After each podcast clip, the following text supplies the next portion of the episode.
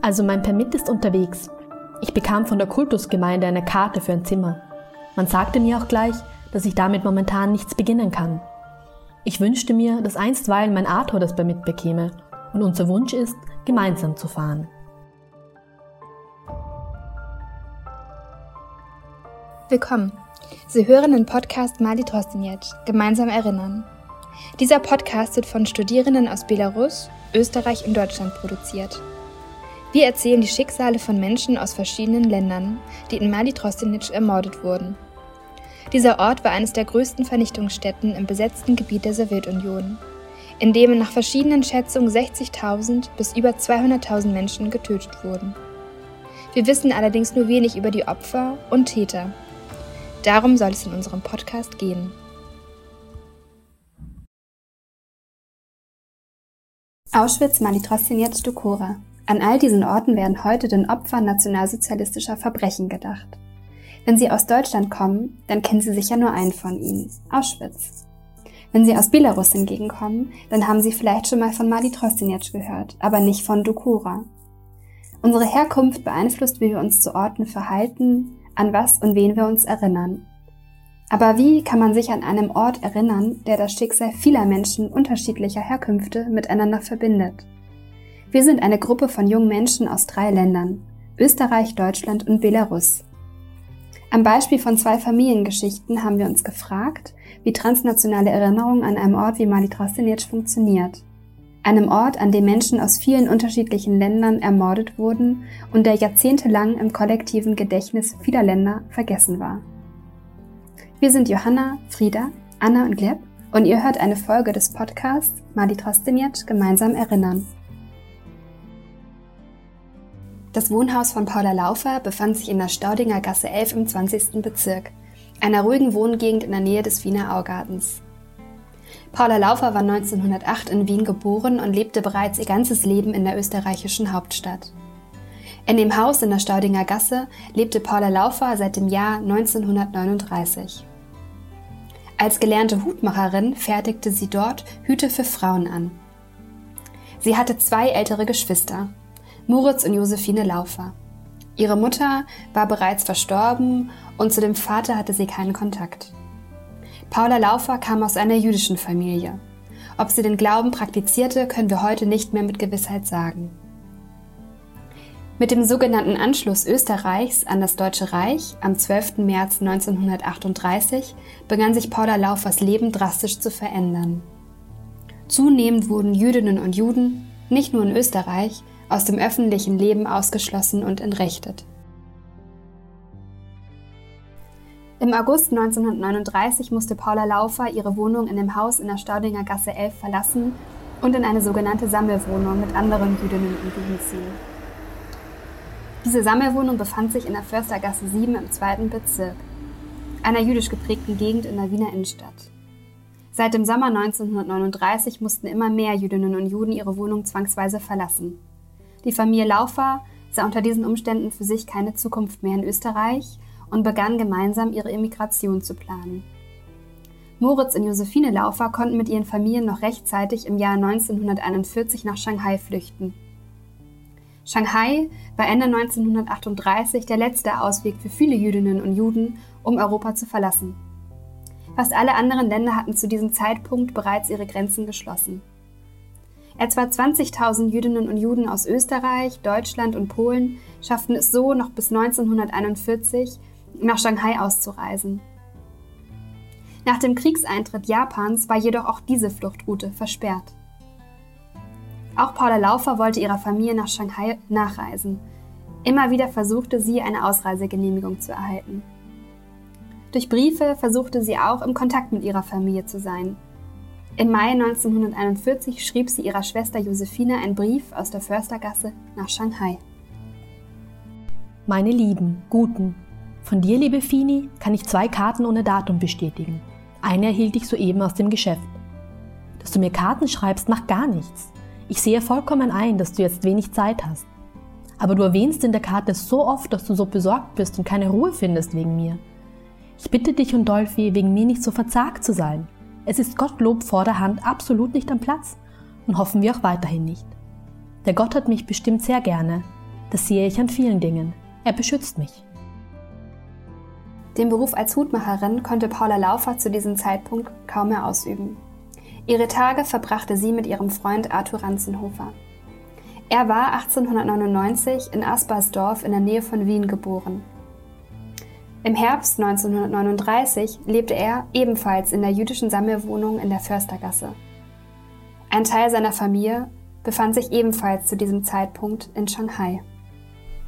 In dem Brief im Mai neunzehnhunderteinundvierzig an ihre Schwester war Paula Laufer noch optimistisch, eine Ausreisegenehmigung zu erhalten. Sie hoffte, gemeinsam mit Arthur Ranzenhofer ausreisen zu können. Von der Kultusgemeinde in Wien hatte sie erfahren, dass ihr Visum auf dem Weg sei. Sie schrieb daher an ihre Schwester: Also mein Permit ist unterwegs. Ich bekam von der Kultusgemeinde eine Karte für ein Zimmer. Man sagte mir auch gleich, dass ich damit momentan nichts beginnen kann. Ich wünschte mir, dass einstweilen mein Arthur das Permit bekäme, und unser Wunsch ist, gemeinsam zu fahren. Zu dem Zeitpunkt des Briefes wusste Paula Laufer noch nicht, dass ihre Ausreisegenehmigung wieder zurück nach Shanghai geschickt worden war. Damit schlug ihr Versuch einer rettenden Ausreise zu ihrer Familie fehl.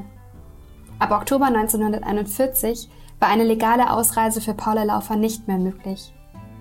Denn allen Jüdinnen und Juden wurde eine Auswanderung verboten. Im Februar neunzehnhundertzweiundvierzig versuchte sie daher gemeinsam mit Arthur Ranzenhofer nach Ungarn zu fliehen. An der Grenze wurden die beiden jedoch entdeckt und von Schutzpolizisten festgenommen.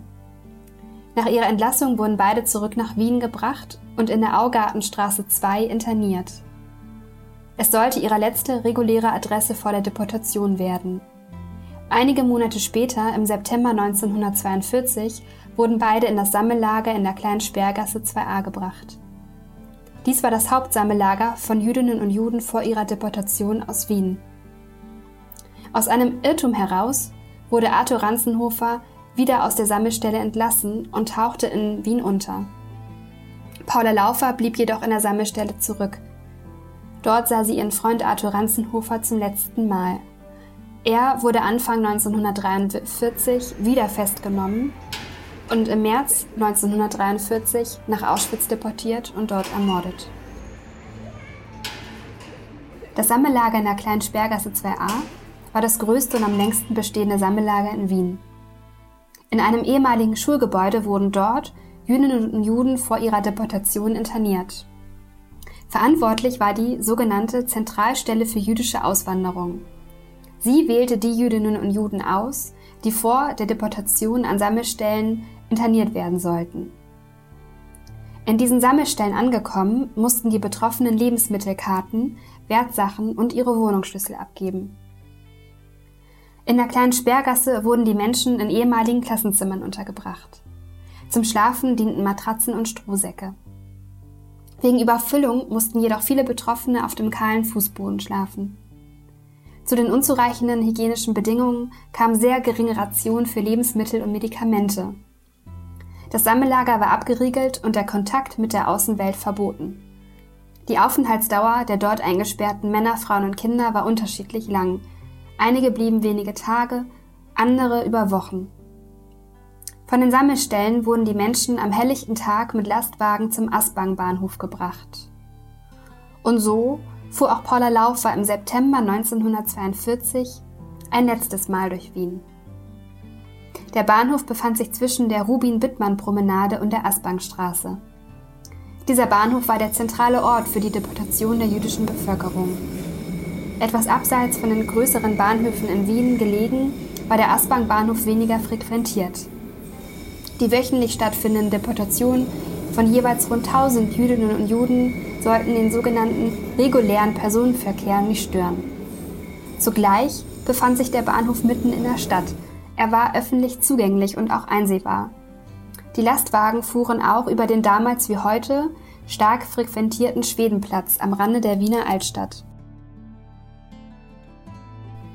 Die Nachbarinnen und Nachbarn im Stadtteil wurden wöchentlich Zeuginnen und Zeugen der eintreffenden Lastwagen und den Abfahrten der Züge. Die Deportationen fanden nicht im Verborgenen statt, sondern vor den Augen der Wiener Bevölkerung. Zwischen neunzehnhundertneununddreißig und neunzehnhundertfünfundvierzig wurden insgesamt achtundvierzigtausendneunhundertdreiundfünfzig Jüdinnen und Juden aus Wien deportiert. In siebenundvierzig Transporten wurden so Frauen, Männer und Kinder in die Ghettos, Konzentrations- und Vernichtungslager gebracht. So steht es heute auch an einem Denkmal am ehemaligen Aspang-Bahnhof.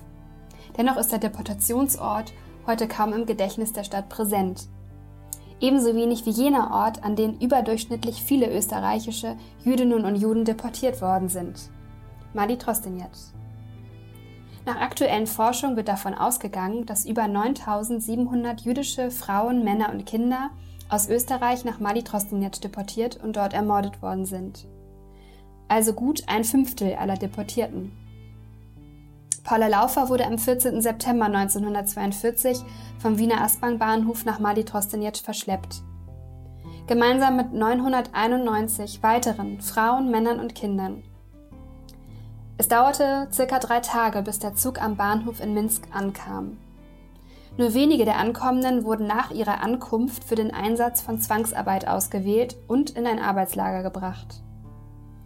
Die überwiegende Mehrheit des Transportes wurde mit einem eigens dafür gebauten Gleisanschluss von Minsk in den Vernichtungsort Maly Trostinez gefahren und direkt nach ihrer Ankunft ermordet. Unter ihnen befand sich höchstwahrscheinlich auch Paula Laufer. Ihr Todesdatum ist auf den achtzehnten September neunzehnhundertzweiundvierzig datiert. Maly Trostinez war neunzehnhunderteinundvierzig noch ein kleines Dorf, etwa zwölf Kilometer von Minsk entfernt. Es war landwirtschaftlich geprägt und bestand aus einigen Bauernhöfen und einem Gutshof, der sogenannten Karl-Marx-Kolchose. Nur wenige Tage nach dem deutschen Überfall auf die Sowjetunion am achtundzwanzigsten Juni neunzehnhunderteinundvierzig wurde die Stadt Minsk durch die deutschen Truppen besetzt. In Minsk wurde ein Ghetto eingerichtet. Im April neunzehnhundertzweiundvierzig wurde die Karl-Marx-Kolchose in Maly Trostinez zu einem Gutshof für die S S ernannt und zu einem Arbeitslager umgebaut. Ein Waldstück, welches einen Kilometer von dem Landgut entfernt lag, sollte als Exekutionsstätte dienen. Der Wald Blagowschtschina wurde nun fortan zu der zentralen Mordstätte für die Menschen aus dem Ghetto Minsk und dem Lager Maly Trostinez. So entstand in der Nähe von Minsk eine Vernichtungsstätte, bestehend aus einem Arbeitslager, dem Wald von Blagowschtschina und einer weiteren Anlage im Wald, wo die Leichen der ermordeten Menschen verbrannt wurden. Betrieben wurde diese Vernichtungsstätte durch den Kommandeur der Sicherheitspolizei und des S D in Minsk. Unterstellt war diese Dienststelle dem Reichssicherheitshauptamt in Berlin. Führten die ersten Deportationen aus dem Deutschen Reich und Österreich neunzehnhunderteinundvierzig noch in das Ghetto Minsk, so fuhren ab August neunzehnhundertzweiundvierzig die Züge direkt an diesen Vernichtungsort. Zwischen neunzehnhundertzweiundvierzig und neunzehnhundertvierundvierzig wurden bis zu sechzigtausend Menschen in Maly Trostinez ermordet. Die Menschen starben durch Erschießung und später auch durch die Tötung durch Gaswagen. Unter den Opfern befanden sich Menschen, die vom N S-Regime als jüdisch verfolgt wurden, sowie Insassinnen und Insassen der Minsker Gefängnisse, darunter auch Untergrundkämpferinnen, Partisanen und auch Widerstandsverdächtige oder einfach erkrankte Häftlinge. Paula Laufers Geschwister in Shanghai wussten nichts von ihrer Deportation und versuchten weiterhin in Kontakt zu bleiben und Informationen zu bekommen. Im Juni neunzehnhundertzweiundvierzig versuchte Paula Laufers Schwager Jakob es mit einer Anfrage über das Rote Kreuz. Eine kurze Antwort kam erst einige Monate später, im Oktober desselben Jahres. Die Antwort war jedoch nicht von Paula Laufer, sondern von ihrem Freund Arthur Ranzenhofer. Arthur Ranzenhofer befand sich zum Zeitpunkt dieser Antwort noch in Wien.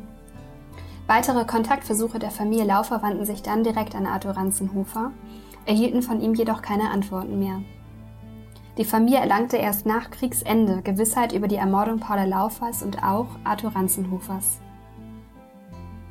Nach dem Sieg der Roten Armee bei Stalingrad Anfang neunzehnhundertdreiundvierzig begannen die Nationalsozialisten, die Spuren an Orten von Massenverbrechen systematisch zu beseitigen. Die Namen der meisten Opfer in Maly Trostinez können deshalb heute nicht mehr ermittelt werden. Für die deportierten Menschen aus dem westlichen Europa sind die Namen oft aus Deportationslisten bekannt. Für die betroffenen Menschen aus der Sowjetunion gibt es solche Dokumente kaum. Deshalb lässt sich die genaue Anzahl der Ermordeten und ihre Namen in Maly Trostinez heute kaum mehr rekonstruieren. Obwohl der Ort eine zentrale Mordstätte im Nationalsozialismus war, blieb der Name lange in Österreich ebenso wie in Deutschland nahezu unbekannt. Vor allem Orte wie Auschwitz oder Buchenwald, in Österreich auch das K Z Mauthausen, standen symbolisch für die nationalsozialistischen Verbrechen. In Minsk entstanden bereits nach Kriegsende erste Erinnerungszeichen in Maly Trostinez. Jedoch wurden mit keinem Wort die Menschen als Opfer erwähnt, welche als Jüdinnen und Juden in der Sowjetunion und Westeuropa verfolgt und ermordet worden waren. Stattdessen wurden sie zusammen mit anderen zivilen Opfergruppen als sogenannte friedliche Sowjetbürger bezeichnet.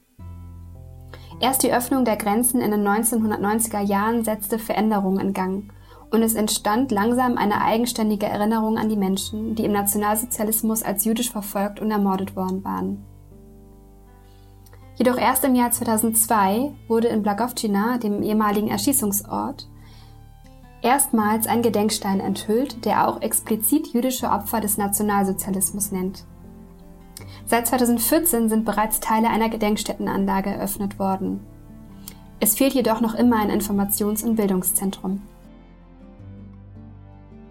Ob dieses in absehbarer Zeit eröffnet werden kann, ist aufgrund der aktuellen politischen Situation in Belarus und der damit im Zusammenhang stehenden E U-Sanktionen allerdings ungewiss. Es bleibt zu hoffen, dass Maly Trostinez zumindest in Österreich in Zukunft mehr Beachtung finden wird. Das Haus der Geschichte Österreichs zeigte zumindest von Juni bis Oktober zweitausendneunzehn eine Sonderausstellung zum Thema. Die Universität Wien bietet nun Lehrveranstaltungen zu Maly Trostinez an und über die Universitäten wird der Ort hoffentlich auch seinen Weg in die Lehrerinnenbildung und den Schulunterricht finden. Im Februar zweitausendneunzehn errichtete zudem die Republik Österreich an der Stätte des ehemaligen Vernichtungsortes bei Minsk ein Mahnmal, welches an die Ermordung von jüdischen Österreicherinnen und Österreichern erinnert. Auf diesem sogenannten Massiv der Namen findet sich auch der Name von Paula Laufer. Erst kürzlich, am neunten November zweitausendeinundzwanzig, wurde in Wien ebenfalls eine neue Gedenkstätte eingeweiht, die an die rund fünfundsechzigtausend Toten der Shoah erinnert. Fast zwanzig Jahre wurde über die Errichtung dieses Denkmals diskutiert. Die Initiative ging vor allem auf das private Engagement von Überlebenden zurück. Es ist zwar nicht das erste Denkmal dieser Art in Wien, jedoch werden hier zum ersten Mal alle Namen von Betroffenen genannt. Auf zwei der insgesamt hundertsechzig Tafeln findet sich nun auch der Name von Paula Laufer und auch von Arthur Ranzenhofer. Dankeschön fürs Zuhören. Die Folge wurde produziert von Gleb Kurzmann, Anna Hazevich, Frida Sagmeister und Johanna Schmied. Abonniert unseren Podcast und teilt ihn mit euren Freunden. Eine neue Folge erscheint am nächsten Donnerstag.